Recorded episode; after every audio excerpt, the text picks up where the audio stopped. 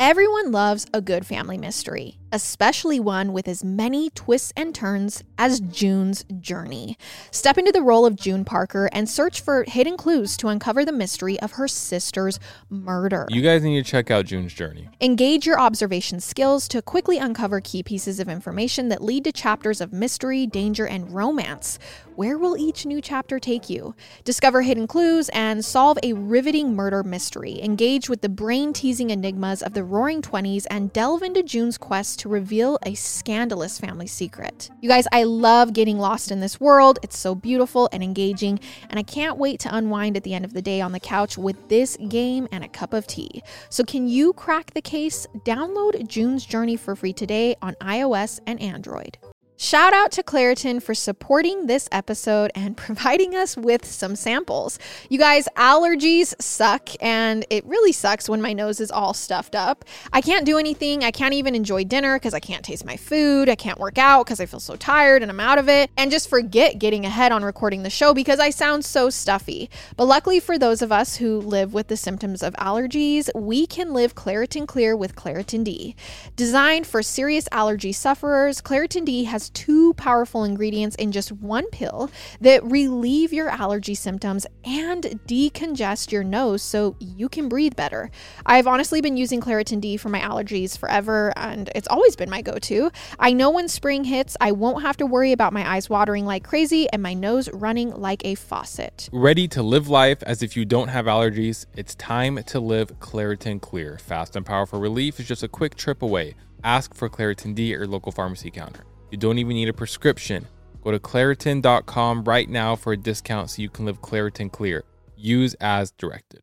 You're listening to an Ono Media podcast. Hey, everybody, welcome back to the podcast. This is Murder with My Husband. I'm Payton Moreland, And I'm Garrett Moreland. and he's the husband. I'm the husband. All right, we're going to kind of hop right into things this week. Payton is not feeling very good. She did just go to the bathroom and throw up. I'm not pregnant. She's not pregnant, but she is here, kind of. And I wish I could do the story for her, but I know that would not be enjoyable. If anyone cares, it was a bagel. Last night it was spaghetti. And she said she needs to chew her food a little bit better. A little Yes. TMI, but if you can handle true crime, you can handle a little bit of throw up.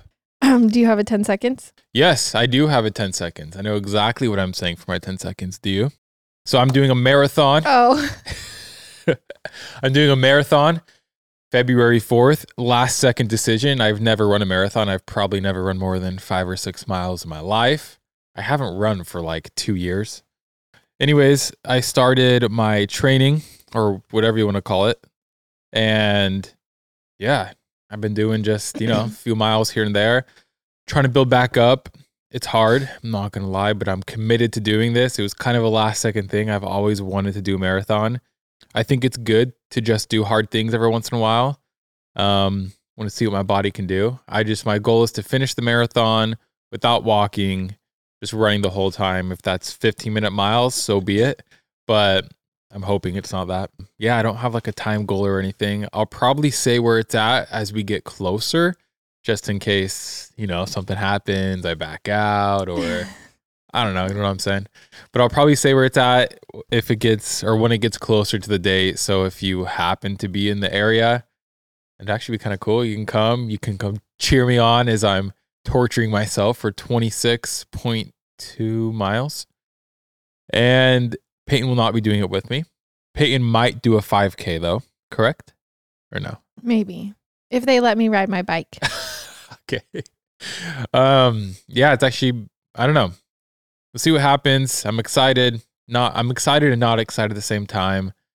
So I'll keep everyone updated. I'm probably gonna post updates on Instagram and social media if you're curious and want to see any updates. I don't have no idea what I'm doing. I just been kind of looking stuff up online and figuring it out as I go. And, you know, don't say, hey, this is too short a time because he knows. Yeah, I've had a lot of people, a lot of people say, you can't do it. You need to do a half marathon first. You only have two months to train. It's all a mentality. I am convinced it's all a mentality. I just have to believe that I can do it and I can do it. So, hope everyone supports me. That is my 10 seconds, a little long this week. Garrett's feeling a little delulu. I'm freaking ready to go. And also, hope that pain feels better soon. You know what? I'm still here. You're still here, baby. You're doing great. Garrett was like, it's fine. We can just figure something else out. I said, no, I'm here for the people. I said, babe, I can sit here and read. No, he did not. I can that. do it. I can do it. No, I can't do it. I'm sorry. Uh, one of these days I will. I know everyone asks. Also, before we jump into it, if you want bonus content, ad free content, we have Patreon and Apple subscribers. Everything's ad free. There's bonus episodes. And yeah, that's us. So let's get into this and happy marathon.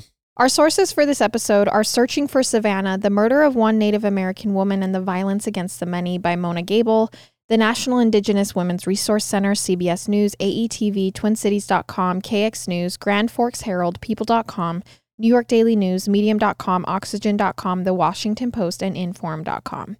Trigger warning this episode includes discussions of assault on a pregnant person and a fetal abduction, so please listen with care. What? A fetal abduction? I didn't even know that was okay. Oh, it's a thing. That's insane. Yes. So, according to a study done by the Indian Law Resource Center, four out of five Indigenous women experience some sort of traumatic violence in their lifetime. That statistic is staggering, I know, but it gets worse. Did you know that Indigenous American women are also murdered 10 times more than the national average? Jeez. And you know who's often committing these offenses? Non native people. But this is just one facet of a much larger, more endemic issue stemming back centuries. Because not only are these crimes happening at an obscene rate, they're rarely being reported on or even archived in national databases. As Native American researchers Abigail Echo Hawk and Annita Lucchesi mentioned in a 2018 report, Indigenous women who are missing or murdered disappear not just once, but three times in life, in the media, and then in the data. Which is why today I want to share a case that brings awareness to this issue. So, this is the story of 22 year old Savanna LaFontaine Greywind. So, let's turn the clocks back to August 9th, 1995, in Belcourt, North Dakota. More specifically, the Turtle Mountain Reservation, home to the Chippewa, a tribe composed of the Ojibwe and Metis peoples. Amongst the lush rolling hills, shimmering lakes, and wetlands, this is where Norberta Greywind had her first child, a little girl named Savanna. But upon birth, Savanna became a member of her father, Joe's tribe, the Spirit Lake tribe, and spent much of her childhood growing up on the Spirit Lake Reservation about an hour and a half away. All this goes to say Savanna was deeply rooted in a few Indigenous American cultures. Those around her primarily spoke the Dakota dialect as she was passed down stories and wisdom from her elders. And as the Greywind family grew in size over the years, Norberta and Joe worked at a Sioux manufacturing plant to make ends meet. As the oldest of the children, Savanna was often the caretaker when her siblings came home from school and her parents were still at work. But it was a role that she played nicely. She was deeply dedicated to her family and dreamed of having her own one day. A prospect that was looking more like a reality in 2011 when she met the person that she wanted to spend forever with. Savanna was a sophomore in high school when she met a freshman named Ashton Matheny, another member of the Spirit Lake tribe. While Savanna's parents were strict about dating, the two could only see each other at school. They grew to like Ashton over time and began to approve of the relationship. Okay. But in 2015, Savanna got an opportunity that would change the course of her life. After graduating high school, she became a certified nursing assistant and found a great job in Fargo, North Dakota, about two and a half hours south of where she was living, Yeah. working at a senior living facility. But Savanna didn't move alone. Her parents and three siblings went along with oh, wow. her. Okay. Yeah, so she gets this opportunity and Yeah. the whole family moves. Where together they all shared a basement apartment in a quiet working class neighborhood of Fargo. Ashton stayed up north on the Spirit Lake Reservation, but he and Savanna saw each other frequently. So they decided long distance date, it's going to be fine. And he had plans for him to one day move to Fargo where they could get their own apartment together. Then in January 2017, Savanna realized that day would have to come sooner than planned. Because she was now pregnant Ooh. with Ashton's baby. The 21 year old Savanna and 20 year old Ashton were actually over the moon. Their little girl was due on September 20th. Ashton also planned to propose to Savanna as soon as they found an apartment together that summer. So everything they had planned as Yes, teenage lovers was falling into place, Yeah. yes. But as Savanna's due date inched closer, it became harder and harder for her to be apart from Ashton, the father of her baby. By July of 2017, Savanna was seven months pregnant, beginning her third trimester and still searching for a place that she and Ashton could call their own.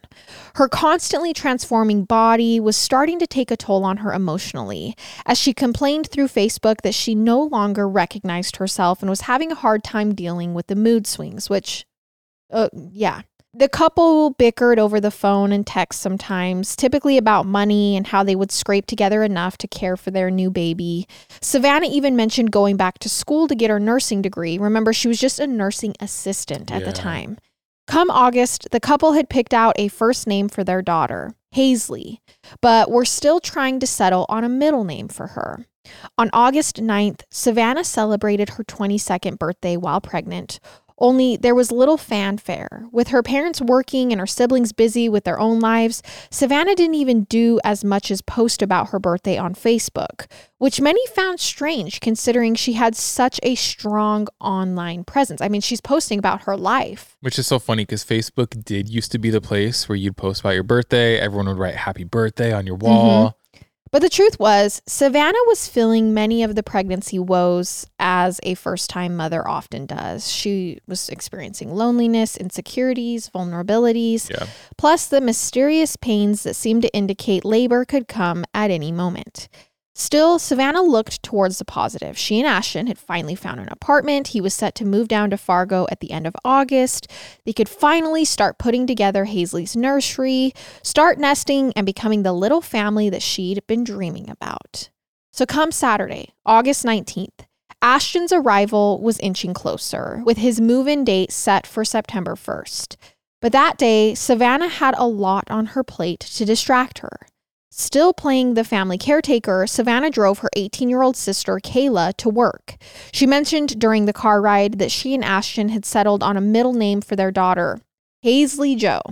This is after her father. Okay. She also confessed to her sister that she was absolutely terrified of giving birth and was dreading that part of the process. I don't blame her. I'd be terrified too. After she got home, Savanna spent some time tidying up the house, as the following day her mother was throwing her a baby shower. She had only a few hours until she had to drive her brother, 16-year-old Casey, to his job at the local car wash. At around 1:20 p.m., she ordered herself a pizza when close to the same time there was a knock on the apartment door. Good old pizza. Savanna opened it to find her 38 year old neighbor from upstairs, a woman named Brooke Crews. Brooke and Savanna had little interaction in the past, but Brooke told her she had a favor to ask. So basically, the neighbors at the door saying, Hey, I have a favor. She was working on a sewing project and needed a model for a dress that she was hemming. So, would Savanna be willing to come upstairs to her apartment and try it on? It would only take a minute or two, and she'd pay her $20. Oh. So Savanna looked at her watch and agreed. She had a few minutes to spare before her pizza arrived. She told Brooke she'd be right up. Then Savanna texted her mother saying, Hey, I've ordered some pizza. She apparently then told another family member, maybe her brother, that she was going upstairs to help the neighbor out with something. But an hour later, at around 2:30 p.m., Savanna still wasn't back. Oh my gosh, you're kidding me. So Norberta sends Savanna's brother Casey upstairs to check on her. He's got to get a ride to work after all. Like it's time for him to go to work. Yeah. He knocks on the door of the neighbor, but no one answers. Oh. Then he puts his ear to the door and is pretty sure he hears the rattling of a loud sewing machine inside. So Casey goes back downstairs, and this time he gets his dad, who's now home. Now, Joe goes upstairs and knocks a lot more frustrated than Casey just did. And this time, Brooke, the neighbor, answers. She says she's so sorry. They still aren't done. So, could she borrow her for just a little bit longer? Wait, is she alive in there? Well, Brooke is saying she is. So Brooke just came to the door. Brooke just came to the And door. he can't see his And I assume she's like blocking half the door, blocking the door or something. you can assume what you want. I'm assuming it. So, fine. Joe thinks Norberta can take Casey to work. He's like, okay, we'll just we'll just figure something else out. And she does. But when she comes back around 3:40 p.m. and there's still no sign of her pregnant daughter Savanna, she gets worried. Now she goes and knocks on Brooke's door. So this is the third family member to go knock on the neighbor's door. Dude, we got to bust that door down. And this time Brooke answers and says, "Savanna? Oh, she left a little while ago. Isn't she home?" Oh my god. So Norberta goes back to their apartment, looks around, and is like, No, she's not here. There's no Savanna. But her car keys and wallet are still there. I would be Well, it's just strange. The whole I'd- thing is strange. I just feel like I'd be raging at Brooke. Be like, where the where the freak's my daughter? Do you ever find that when you're traveling, you can't help but worry about what's going on back home? Like, again, did you remember to lock up everything or close all the windows? It's so easy for those little concerns to nag at you while you're trying to enjoy your trip. And that's why we highly recommend looking into SimpliSafe Home Security today. It's all about giving you the top notch security and total peace of mind, no matter where your summer adventures take you. It's like having that extra layer of protection so you can truly relax and enjoy your time away. You guys, I know that when we travel, it is so nice to just have that peace of mind. You know, it's not only for when you're home and you don't want someone breaking in, but like also when you're away from home and you just want to know that your house is safe. And that is what SimpliSafe gives you. There's a variety of indoor and outdoor cameras we've installed, so we have a view of all our entry points. Plus, SimpliSafe was named Best Home Security System 2024 by the US News and the World Report. SimpliSafe has given us and many of our listeners real peace of mind. I want you to have it too. Right now, get 20% off any new SimpliSafe system with Fast Protect monitoring at simplisafe.com/husband. There's no safe like SimpliSafe. Once you try Bombas, you'll never look at socks the same way again. They've obsessed over details like foot hugging honeycomb arch support, anti blister tabs, and cushioned footbeds that feel like pillows for your feet. Let's not forget their super soft tees and tagless underwear. Bombas has a one purchased equals one donated mission. Every time you buy their socks, tees, or underwear, you also donate essential clothing to someone facing homelessness. Today, Bombas has donated over 100 million clothing items and counting. Bombas also offers a 100% happiness guarantee. So, whether your socks disappear in the dryer or they become a snack for your dog, they will actually do anything possible to replace it or make it right. They've also got this new Merino wool blend socks that naturally wick moisture and help regulate temperatures, perfect for that rainy or unpredictable spring weather. You guys, I love Bombas. I literally wear them all the time. I love that every purchase means a donation to someone in need. And it's not just their socks either. I also love their tees and underwear. They're so soft, they pay attention to details. I just really, really love Bombas. Get comfy this spring and give back with Bombas. Head over to bombas.com slash husband and use code husband for 20% off your first purchase. That's B-O-M-B-A-S dot com slash husband and use code husband at checkout. So Norberta's thinking, okay, something has to be going on. Her daughter wouldn't just up and leave, especially not with her car. A, she's eight months pregnant. Where's she wandering off to on swollen feet? True. And B, she just ordered a pizza. If she was planning to go out somewhere, why would she order food and then not and eat I it? know she wants her pizza. So Norberta's first instinct is to call boyfriend Ashton. Did Savanna tell him anything, say where she might be going? And he says no, he hasn't heard from her since 1 p.m. During their last conversation, he says she got mad at him for getting too drunk the night before. Still, Ashton hops in his car immediately and begins making the trek down to Fargo because like Savanna's parents, he's kind of he's getting seriously concerned. Yeah. Even if they did get into a fight, it wasn't anything that serious. Well, she's also eight months pregnant. Like she's Yeah. she's not going anywhere right now. no. Certainly not serious enough for her to storm off and not say anything to anybody. Yeah, that's not happening. So, Norberta's next call is obviously to the police. Her pregnant daughter is missing. So, when Officer Sam Bowman shows up, Norberta gives him the step by step of what had happened. She says she scoured the neighborhood, even went to Brooke's door, but despite the answer Brooke gave her, she's convinced something strange had happened up there. So, Officer Bowman checks in for himself. He goes upstairs to apartment five, and Brooke happily lets him in. Although by this point, she isn't alone. Her live in boyfriend, 32 year old Mm. William Hoehn, Okay. is now back from work, sitting on their bed, drinking a beer, and playing video games. When Bowman asks if he can take a look around, Brooke tells him Sure, go right ahead. Yeah, sure. We've had about an hour and a half, two hours to clean up. So go ahead Yeah. and look around. He passes William, gives him a little nod, looks around the tiny apartment, goes into the bathroom, and there's no sign of Savanna. Certainly no sign of any struggle or foul play. So he goes back downstairs to the Greywinds and says, Look, I just checked around the place. Your daughter's not there, and nothing seems suspicious. But Norberta, her mom, isn't buying it. She just has that mother's instinct. Yep. She feels certain that they have their daughter tied up there somewhere. He says, Look, just because your daughter didn't follow her schedule today doesn't mean she was the victim of a crime. Let's just give this some time. Obviously, Officer Bowman doesn't know about the stats that I mentioned at the beginning of this episode, or maybe he would have handled things a little differently. So he packs it up and says, Hey, I'll come by and check on everyone later. Also, I feel like we're in like early 2000s, right? 2017. Oh, this is this 2017? Yeah. Oh, okay. I figured we were early 2000s. So it was like, oh, well, everything's probably fine. No, this I is feel like the last five years, everyone's a lot more aware of crimes and how weird people are. It could happen to anyone. like, there's some just insane people out there. Yeah. So he packs it up, says he'll check in later, and now we cut to 10:30 p.m. that night. Bowman is called back to the apartment complex on a disturbance call. This time, when he pulls up, he sees about 25 of Savanna's family and friends standing in front of the building. Apparently, they've been taking turns going up to apartment 5 and harassing Brooke and William about Savanna. So they're just going up one after the other saying, Where's our daughter? Where's our friend? Where's Yeah. our sister? What did you do? So Bowman and his partner go upstairs to check in on the couple once more. And this time, they hear what sounds like furniture being moved around the apartment. So they knock. And now, when Brooke answers, she's not as calm and forthcoming as before. She's pissed. And she says something like, What do I have to do to prove to you that I don't know where that girl is? Now, I know we're in like a pretty heavy part of this story, but I want to segue to tell you a little bit more about Brooke and William, the upstairs couple. Okay. The 38 year old Brooke was unemployed, but had been living in the apartment since May of 2016 with her boyfriend William, who worked as a roofer. But before meeting William, Brooke didn't exactly have it easy.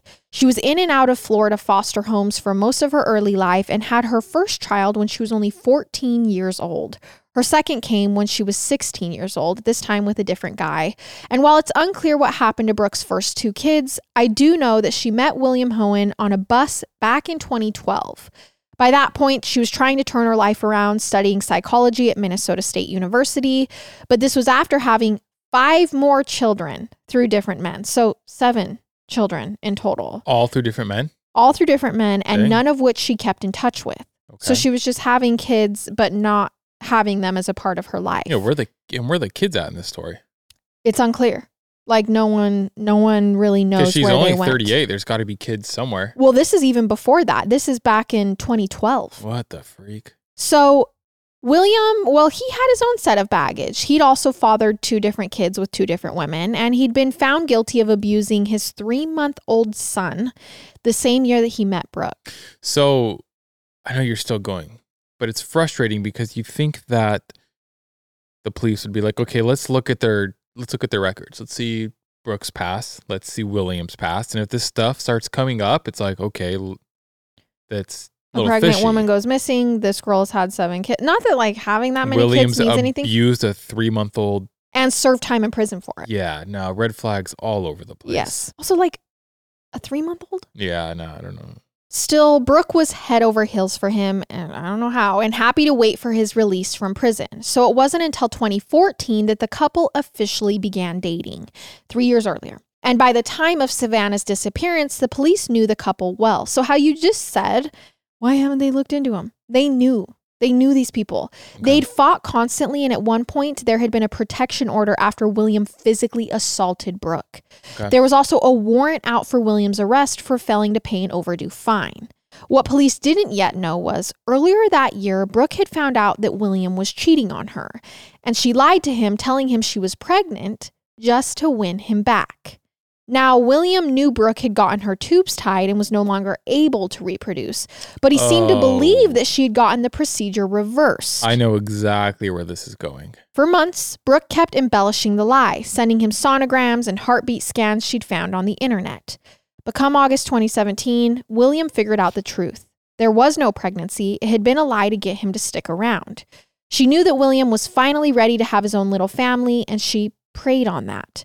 But according to Brooke, William didn't let it go. She claimed he told her, It's your responsibility to make sure we have a baby. And Brooke took his threats very literal. So now that we have a little context surrounding Brooke and William, which is it's a bad context, I'm not gonna lie. Like yeah. Uh huh. I think it's justified for the Greywinds to feel a bit suspicious of their upstairs neighbors. Yeah.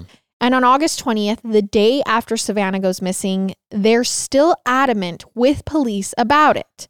They're terrified that Savanna might still be somewhere up in the apartment, possibly being held hostage.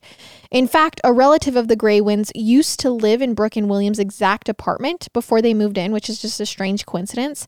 And they said, Look, we know the place inside and out, and there's a faulty panel behind the bathtub.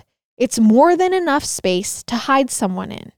So police return to the apartment that afternoon, and once again, Brooke and William cooperate. They let them right in and let them look around to check out the panel in the bathroom. And again, there's nothing behind it. Now, by August 22nd, three days since Savanna's been missing, police are starting to agree with the family. Something had likely happened to Savanna in that time that she went Oh. upstairs. Thanks, guys. But they aren't convinced that it happened in apartment five. They're like, maybe she did go to apartment five, left, and something happened after. Mm-mm. So they pull out a few other stops to try and find the missing 22 year old.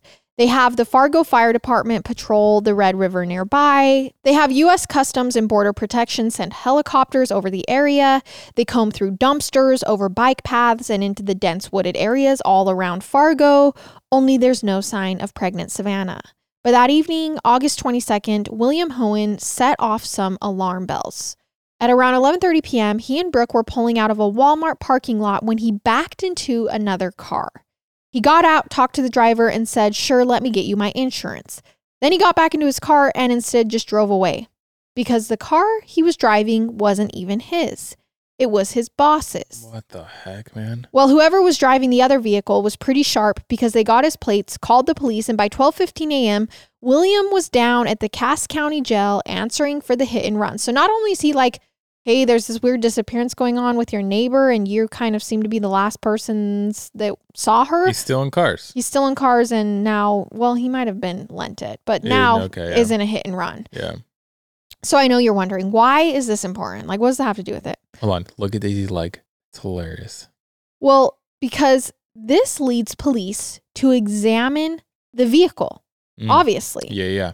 and what the couple had just purchased at Walmart because it's still there. And can you guess? It's a whole bunch of newborn diapers, Holy crap. which this is like a giant red flag, right? This is nuts. Well, thanks to William's boss, he's out on bail that night and returns to work the next morning. But that day, Wednesday, August 23rd, he does something even more dumb. He tells one of his coworkers that he and Brooke have a newborn baby at home. Between this and the diapers purchase, police now have enough to secure a search warrant for the apartment because they know Brooke was not pregnant. There's Yeah. no way they have a newborn baby. And the following day, on August 24th, they break into Brooke and William's place without warning. And this time, they find Brooke tending to a newborn baby wrapped in a blanket. Oh my gosh. A baby that only weighs about four pounds, 13 ounces, Oh, mind you, no. looks nothing like Brooke or William. So Brooke is immediately arrested as William is picked up at work, and right away, Brooke starts spinning a bunch of tales about how the baby came into their possession. Brooke claimed that Savanna had come to her because she was unhappy with her situation. Oh, get the get out of here, man. She had asked Brooke to help her induce childbirth and take the baby as her own, which everyone who knew Savanna knew she was counting down the seconds until she became a mother. So no one was buying this. But now that Haisley Joe had been found, because it was in fact Savanna's daughter, Yep. it leads to a host of other questions. Like, was the baby in there every time the police checked the apartment? Had they taken her somewhere else for a while? Like, where was the baby? Yeah. And most importantly, where on earth was Savanna? While police ramp up the search for the 22 year old Savanna, Haisley Joe, thankfully safe and healthy, is handed over to social services to confirm the DNA of her parents. But hearing that the police had rescued a premature baby with jet black hair, Ashton and the Greywinds know that little girl belongs to them.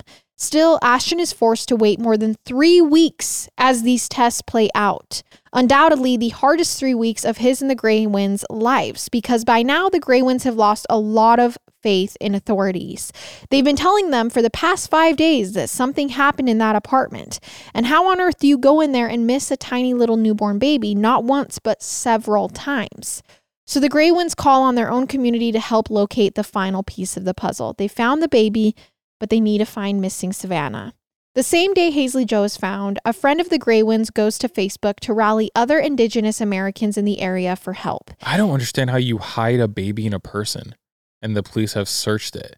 I, or even if he, even if they did take her somewhere, how did no one see? Like, what is happening? And like, you and the Greywinds are thinking the exact Yeah. same thing.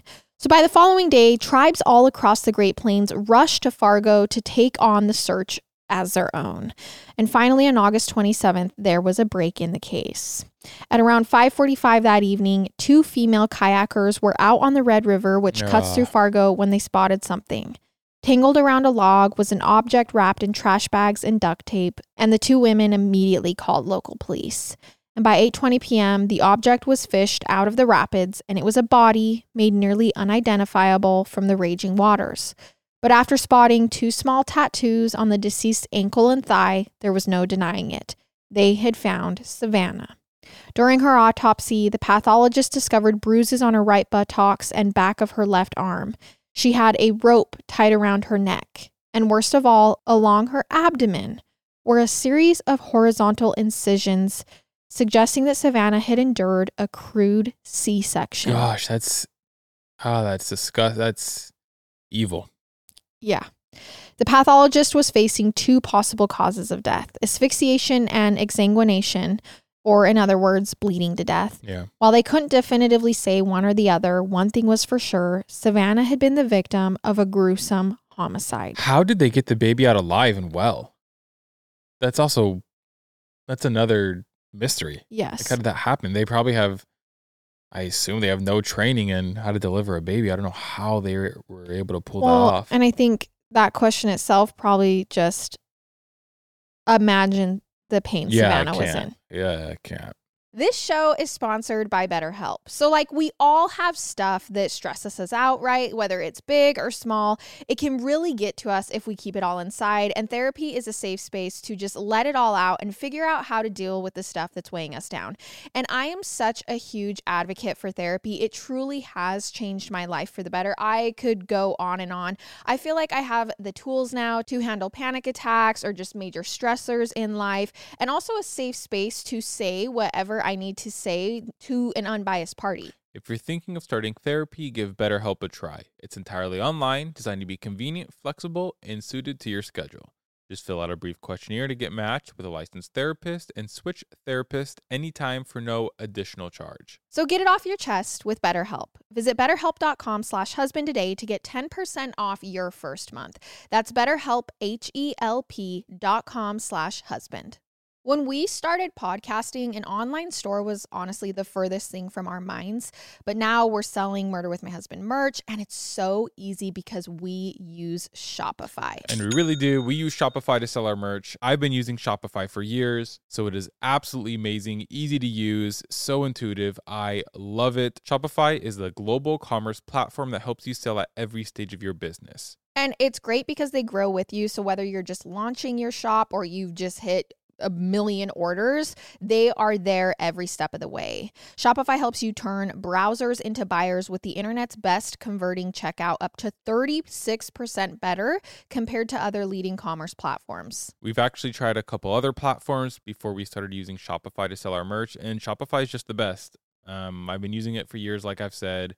And I just love having control over it and being able to do what I want. Shopify powers 10% of all e-commerce in the US, and Shopify is a global force behind Allbirds, Rothy's, and Brooklinen, and millions of other entrepreneurs of every size across 175 countries. So sign up for a $1 per month trial period at shopify.com slash husband. That's all lowercase. Go to shopify.com slash husband now to grow your business no matter what stage you're in. Shopify.com slash husband.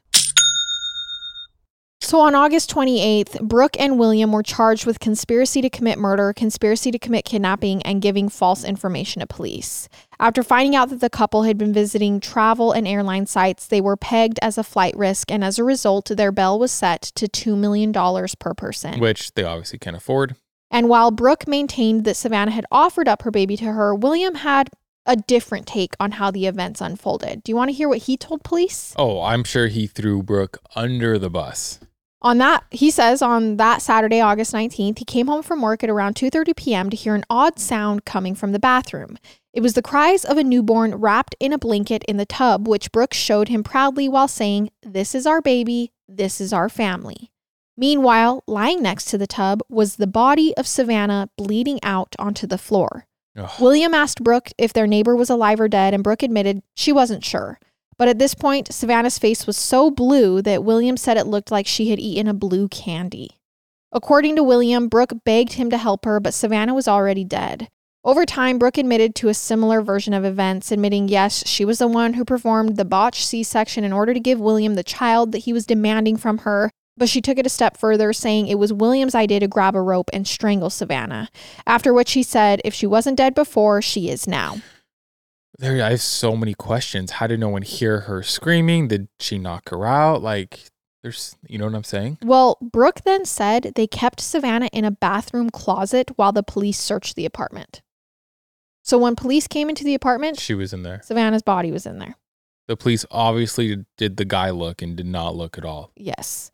So two days later, on August 21st, they then placed Savanna in a hollowed out dresser to get her out of the building unnoticed. They then moved the dresser out of the building. Eventually, Brooke pleaded guilty to all three of the charges brought against her, and in January 2018, she was sentenced to life in prison without the possibility of parole. Ah, I, I know I'm going to get a bunch of people who disagree or agree with me, but it's like, it, it's crazy that someone can do something like that.